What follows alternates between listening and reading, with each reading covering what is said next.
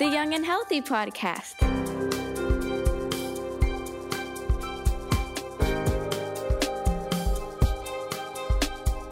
You're listening to the Cincinnati Children's Young and Healthy podcast.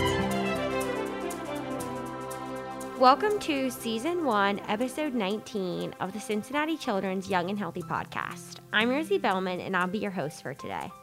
As a disclaimer, we do have some construction going on outside, so just so you're all aware, you might be hearing that in our audio today. Bullying is widespread in the United States. It negatively impacts all youth involved, including those who are bullied, those who bully others, and those who witness bullying. Unfortunately, bullying is common. According to the CDC, about one in five high school students reported being bullied on school property. More than one in six high school students reported being bullied electronically in the last year. But for the purpose of this episode today, we'll be only discussing in person bullying. Today, we are here with Dr. Ryan Adams to discuss bullying, its impact, and what we as parents, educators, and kids can do to put a stop to it and prevent it from beginning. Hi, Dr. Adams. How are you today? Great. How about you? I'm good. I'm good. Thank you so much for joining us. And before we get started, do you mind introducing yourself to our listeners and telling them what you do here at Cincinnati Children's? Sure. Uh, my name is Ryan Adams. Um, I have a PhD in developmental psychology, which is basically in the area of um, social development. Mm-hmm. And so, what I've been trained to do is study typical social development in terms of how um, friends, peers, romantic relationships, parent child relationships, how these things affect uh, development, how these things affect uh, health, and things like that. Sounds great. Thank you so much. So we will get started right away. And my first question is is how do you define bullying? Well, this is a really interesting question. It sounds kind of boring, right? um, and sort of how you answer this question can determine how you sort of address it. Okay. And how you look at it. Now, the term bullying is actually what I don't study. Okay. um, so, academically, bullying has a very specific definition. And that definition involves sort of three components. Mm-hmm. Number one, um, that some sort of aggression is acted on by some one person towards mm-hmm. another. That's pretty obvious. But really, what is aggression? Aggression is sort of harming someone. Number two, um, we can look at there's supposed to be an ongoing sort of situation mm-hmm. of, of aggression happening. So it can't just be the first time it's done. It needs to happen uh, multiple times before it to be considered bullying. Okay.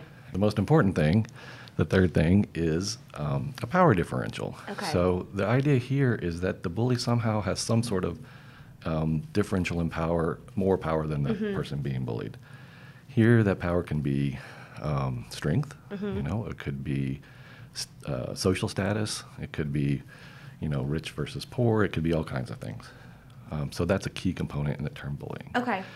Now, the term that I like to use and is often used in my field, not that bullying is a bad term, um, but academically it's a very specific term. Mm-hmm.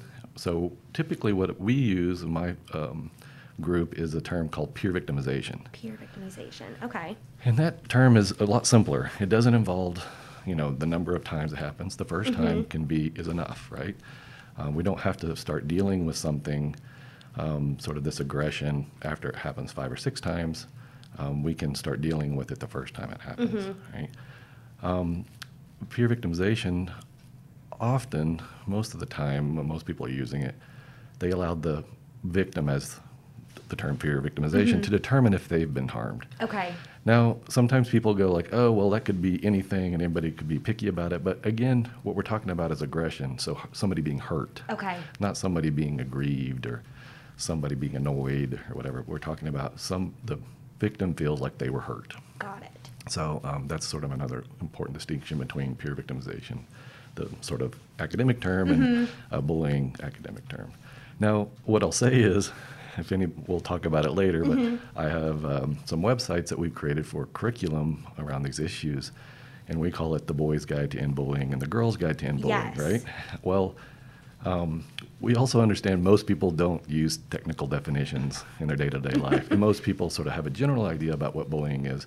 So we still oftentimes uh, academics use the term bullying, Okay. um, but we like to use these sort of more specific terms when we're actually sort of trying to address the issue. Mm-hmm.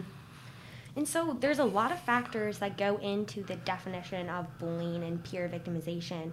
But how do you tell the difference from a child being, let's say, mean to another child, maybe a one off time, versus bullying? How do you differentiate those? Well, I think one one thing I think that happens a lot of time is that when we're talking about these issues, I would say both of those things need to be stopped, Okay. right? Um, but what happens a lot of times when we're dealing with these issues is we're really get involved and sort of start focusing on who's in trouble or who did something bad. And doing those sort of things rather than what we like to do in, in my field is to focus on how do we stop this behavior right? Let's separate the issue of um, this person is wrong this person is a bully and all those sort of things. That sort of questioning kind of stops us from oftentimes or slows us down from actually stopping the behavior. So we don't need to get into the issue of like who's a bad guy, who's a good guy. If it's just about, hey, this isn't a good thing to be doing, Yeah. let's just not do it. How do we do that? Mm-hmm. And then um, if it happens again, what should we do? Okay. That makes sense. And what types of bullying are you seeing? Well, you know, what we see is, you know, there's these different de- different definitions of different types. So Mm-hmm. there's physical victimization. That's the one that sort of we all think about. Oh, bullying, sort of. But it's often the least occurring, right? Because Mm-hmm. it's pretty over the top. Um, most kids know it's not right, and um, if you think about it, well, maybe not, but if you think about it, but what we know is that most bullying that occurs is around trying to gain social status, is trying to gain some sort of like something out of the the, the bullying Mm-hmm. Yes. or the physical act of bullying. Um, but most kids don't like it, right? so um, doing something so extreme as hitting somebody or you know those sort of things, it's rare that the peer group sanctions that, you know. So um, so there's the physical bullying. There's verbal bullying. That's the obvious one, you know, calling people names, um, make you know, making them feel bad, things like that. There's relational bullying. So those are things that are where, and relational sometimes is tricky, right?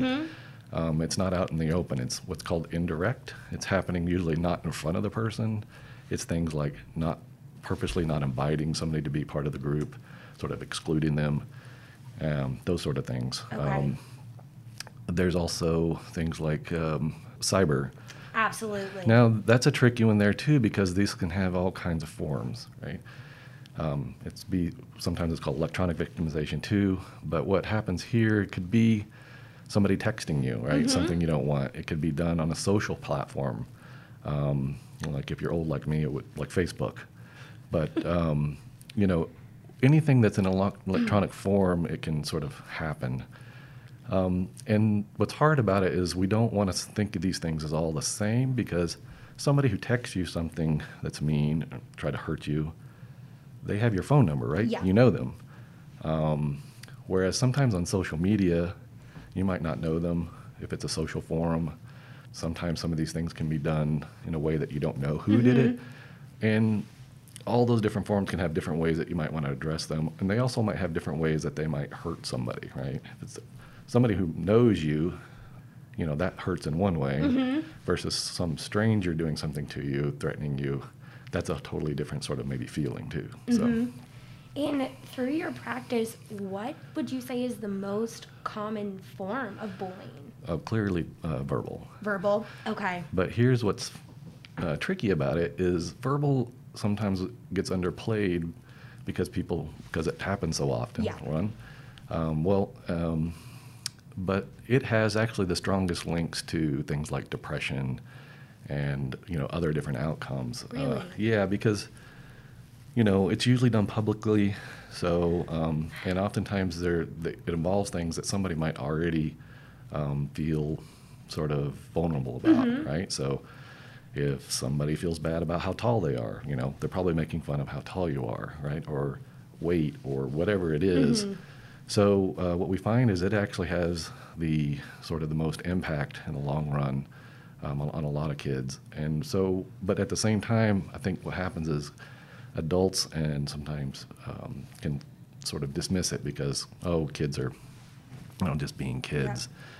Um, well, the other thing that kind of happens too with it is it gets dismissed is because it's easily dismissed because a lot of times kids go, "Oh, I was just kidding," or Yeah. "Oh, you know, can't you take a joke?" or whatever like that. So, um, while there, you know, it's a fine line there, you know, and I'm not saying, you know, everybody has to be um, that there aren't instances of these things that are, you know, everybody gets it, everybody's on the same page, but we have to be really careful because, you know, if the kid doesn't want it, the target doesn't want it, you know, we can't really argue with them about that. Yeah. And you started talking about the effects of bullying. What are some of the other effects that happen at such a young age to these kids? Well, um, pretty much about everything you can think of. You know, there's a um, depression, anxiety, um, suicidality, actually, um, weight gain. Um, some research that I've done has shown uh, peer victimization um, uh, leads to increases in uh, body mass index, Okay. so weight gain. Um, we can talk about like uh, it's it, you know it's a stressor, so just like any other stressor like that's out there, um, it's been linked to it. So cortisol, it's been re- linked to sort of uh, some research that I've done has shown that uh, cortisol is sort of a uh, something that's re- a hormone that's released as a stressor Okay. in uh, certain systems in our body that deals with stress, right? And so sometimes those systems can get out of whack uh, based on stress, and it kind of gets stuck in a heightened state. And then over time, um, that heightened state can then become actually a dulled state, right? You don't react at all, which isn't good for the system No. either. So we've shown, um, and some other researchers have shown that these uh, effects um, can lead to sort of these dysregulations in these sort of systems. Okay. So as a parent and seeing these in your in your child, these warning signs, what other warning signs could parents be on the lookout for to point to that their child is being bullied? Sure. Well, uh, one that I didn't talk about outcome is uh, sort of changes in so academic performance, but Okay. not just that, but also changes in um, how they feel about school. So maybe they f- start talking about how they don't feel like they fit in. Um, maybe they start talking about how they don't feel safe at school. Um, but also, you know, things like anxiety, uh, depression. If these sort of signs of those sort of things start popping up, um, there might be a, you know, that might be a route that you start talking with your child about. And then on the flip side of that, what are the signs that could point to your child being a bully and doing this action? Number one thing I would say is just to, you know, witnessing that your child is aggressive Yeah. inside and outside of school. I don't think it's, you know, uh, I think sometimes as a parent, you don't want to think of your child as a bully. And again, I think it goes back to this idea that we sort of try to promote is not labeling people as a bully and focusing on the behaviors, you know. So I think sometimes we, as parents, you know, we want to see the best in our child, and we might sort of dismiss some aggressive behaviors, Yeah. kids that call other kids names and um, might be reactive to things in terms of aggression. So I would say it would help. It will help us in the long run to not think about like, oh, my child is a bad child Yes. or my child is a bu- bully, then that sort of probably starts you going, you know, being mad at your child mm-hmm. or doing this. So again, what you even, you know, we talk about is like, let's stop the behavior. How do we talk about not doing that behavior again rather than how do you be a nicer person? Mm-hmm. Maybe. No, that all makes sense. And what can parents do or say to their child that's being bullied? What how can they help them and what should they not do in this situation? Well, I- think probably the best thing to do, the first thing to do, you know, parents oftentimes they will hear something like, you know, bad happening to their child, and the 1st thing mm-hmm. you want to do is get mad and Oh, yes. go, you know, do something about it. But what I would say you want to really do first is kind of like check your emotions and support your child. So the first thing, you know, you want to ask them what happened, get them to explain everything to you so that you're all both on the same page. And that's an important thing all through this process is you want to listen to your child and take sort of cues from them how to move forward. So, you know, some incidents incidences might just be a one-off sort of thing and you hear it and they the child feels that it it's the same. It's not going to happen again. Um, you want to take the lead there. You know, you want to. If they don't want you to do anything, you don't want to automatically start. You know, calling the mm-hmm. cavalry and going in, because you want them to keep talking to you, right? You want them to keep the lines of communication, because this might not just be one incident. Mm-hmm. So if it happens again, you want them to come back to you and talk to you about it. The only caveat I would give there is, you know, if there's physical violence happening or there's some other harm that you're worried about, okay, maybe you do want to jump in quickly there. But in most inst- instances, you want to sort of get the full story, make sure you're supporting them. You know, the first thing you want to say, okay, I'm listening to you and um, I'll help you handle this however you want to handle it. I'll be there for you. You also don't want to blame them, right? So you don't want to be saying, oh, well, what did you do? How did this, like, who, you know, again, you know, let's not get into is this person the problem or are you the problem? But again, like, what happened? How can we stop this? Um, and then sort of move forward from there.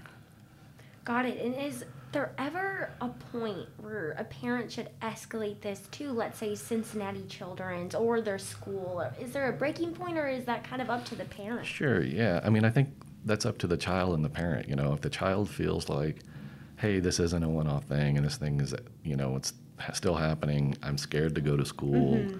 I hate going to school because of this issue, then of course you want to do something. And so, what we sort of suggest to parents is um, first, you know, you want to call the school and, you know, get a meeting, maybe talk to a teacher first or uh, those sort of things. But the key to talking to schools is that oftentimes schools are set up to blame, right? To Yeah. say, like, who, who did this? What happened? Okay, who's in trouble? Where your goal as a parent should be, we just want this to stop, mm-hmm. right? And so again, that with that mentality and being very clear to the school, because sometimes the school might feel like your child somehow started it. So, for instance, I do a lot of research with individuals with autism, and that sometimes they exhibit behaviors that people misinterpret as aggressive Okay. or as being rude or as being whatever. And so oftentimes those kids get blamed for quote unquote starting it. So um, if we start from like, okay, how do we get this to stop? Um, and then not just saying like, okay, this one incident happened, so let's stop it. But how does it? How do we get to stop? And then what are we going to do if it happens again? And not being like, okay, how's this kid going to get punished that did this to my child? Or because, like I said, sometimes what gets lost there is the blame, and then we don't really address stopping Yeah. the behavior. So. And one of my big questions that I was thinking about is, you know, when you're in school, you might not be a bully or get bullied, but you witness bullying. No matter where you go to school, you witnessed it. So how does that behavior impact those witnesses that are seeing this? Is there any like physical or mental things that happen or impact growth or development? Um, you know, not a lot of research is really done on that. Um, we do know that, you know, in terms of physical violence, um, that it does, there are long term effects of those sort of things, just Yeah. almost sort of like what I was saying in terms of the stress, the cortisol, and that kind of stuff. We see similar things in uh, kids that grow up in sort of violent um, environments. So um, some work has been done on this in terms of looking at that, and I don't know why that wouldn't apply to Yeah. sort of peer victimization and things like that. Especially probably if you know you're in close proximity to it, if it's a friend or you know something like that. And then how can parents, teachers, and kids take action to prevent bullying? What can we do? Well, you know, what I'll say is, um, I'll use this sort of as a uh, open door to, to go through to sort of go down the path. The most um, successful way to stop bullying, and we know as researchers, um, this is the case, is to um, work with bystanders, work with the rest of the peer group to stop it. Um, that's for a few reasons. One, I think maybe I said before, if I didn't, I'll say it now. Um, most bullies are doing it to gain social status Yeah. or to keep social status, something to do with the you know peer status. So peers, if they don't reinforce these behaviors, they don't get what they want out of it. Number two, um, most instances of bullying, we know, happen with the, between like 10 and 12 people seeing it happen. Okay. Like not all of them, but a good chunk of the bullying that happens uh, out there is around 10, 10 people, 10 to 12. Two of those people, one to two of those people are the victim. Um, one, two, three are the bullies. And then you have a whole bunch of other people seeing it happen. Yeah. So, how do we get those people involved? Um, well, we don't go around saying, stand up to bullying, right? That doesn't tell kids, like, I go into classrooms all the time to um, do some interventions, and the first thing I say to them is, raise your hand for those who are for bullying, right? Yeah. Everybody raise your hand. Nobody raises their hand, right? Nobody's for bullying. Um, so what it is is that you know p- kids don't know one um, what to do. So No, what we I do a lot of no times is work with kids and give them very specific strategies that they can do based on very specific times of Okay. peer victimization, and they're simple things, right? Don't laugh Yep. right? If a kid says a joke at the expense of somebody else, and a lot of kids they might not agree with it, but they might laugh nervously or might whatever. But laughing is a is what they want, and that sort of reinforces, hey, everybody agrees with me, even though Oh, they might not agree with them, right? Yes. So that's, these are easy things that we do. We try to give them kids a lot of different strategies um, for dealing with these situations that might work for them, but that's an easy one anyone can do. Okay. right? So, um, I, you know, uh, we can go on and on. I could talk for a long time about this, but I think that's sort of the deal. Is you want to get give kids uh, specific things that they can do, and the second thing is, a lot of times kids don't recognize it as sort of something that needs to be stopped, right? So, like I said before, this idea that if somebody says, "Oh, I was just kidding," then automatically, go, "Oh, yeah, he was just kidding," right? So, uh, but I think everybody can agree, you know, he probably shouldn't have done it if he's saying he's just kidding. So, you know, that's sort of the other big part of it is helping kids recognize, you know, what behaviors we need to stop doing. And so, um, we do a lot of that with uh, with individuals, especially the the, vic- the verbal victimization is the big one. You know, obviously, physical is you know we know what that is. Yeah. Um, so we do a lot of work just talking about how you can't really stop it if you don't know exactly what it is. And I love the one strategy you mentioned of don't laugh. Do you have any other strategies you could offer some words of wisdom about today? Well, an, another strategy is pretty simple too. That sort of keeps you out of the line of fire. Mm-hmm. Like sometimes, you know, some kids have the social status to stand up and say, "Hey, that's not funny. Yeah. Uh, don't do that." You know, but not all kids might have the physical stature or the status that Mm-hmm. they worry about they might um, be harmed or get in the middle of it. So those are easy things. Saying like, "Hey, stop it. You know, that's not funny." Those are things that we talk about people saying. But if you don't feel comfortable with that, the easiest thing to do is just to look at the victim and say, "Are you okay?" Okay. right? So you don't have to address the bully. You can sa- say to the victim by saying that you're Yeah. you're saying automatically, "I don't agree with what the bully is doing here," Mm-hmm. and it also helps the the victim uh, feel better. So somehow assuring the victim, um, saying, you know, "Are you okay? Mm-hmm. I don't agree with him. I don't think your shirt looks dumb." you know, that sort of thing um, is a sort of a simple way to do uh, to sort of help. Great. That's super helpful. And as we wrap up for today, is there anything we didn't talk about or mention that you think we should leave our listeners with?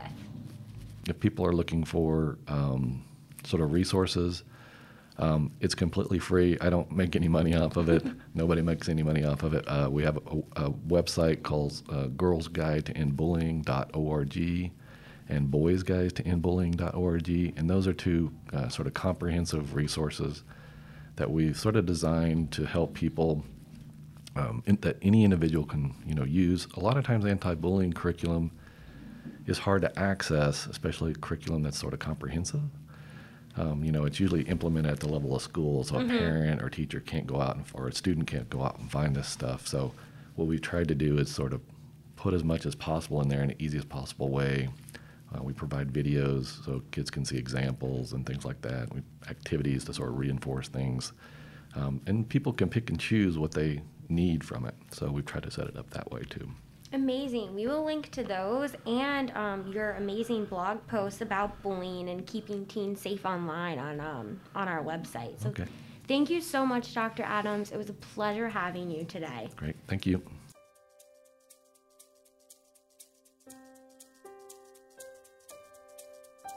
This episode was recorded on October 21st, 2021. The content of this podcast is for informational and educational purposes. Our theme music was created by Stephen Greco.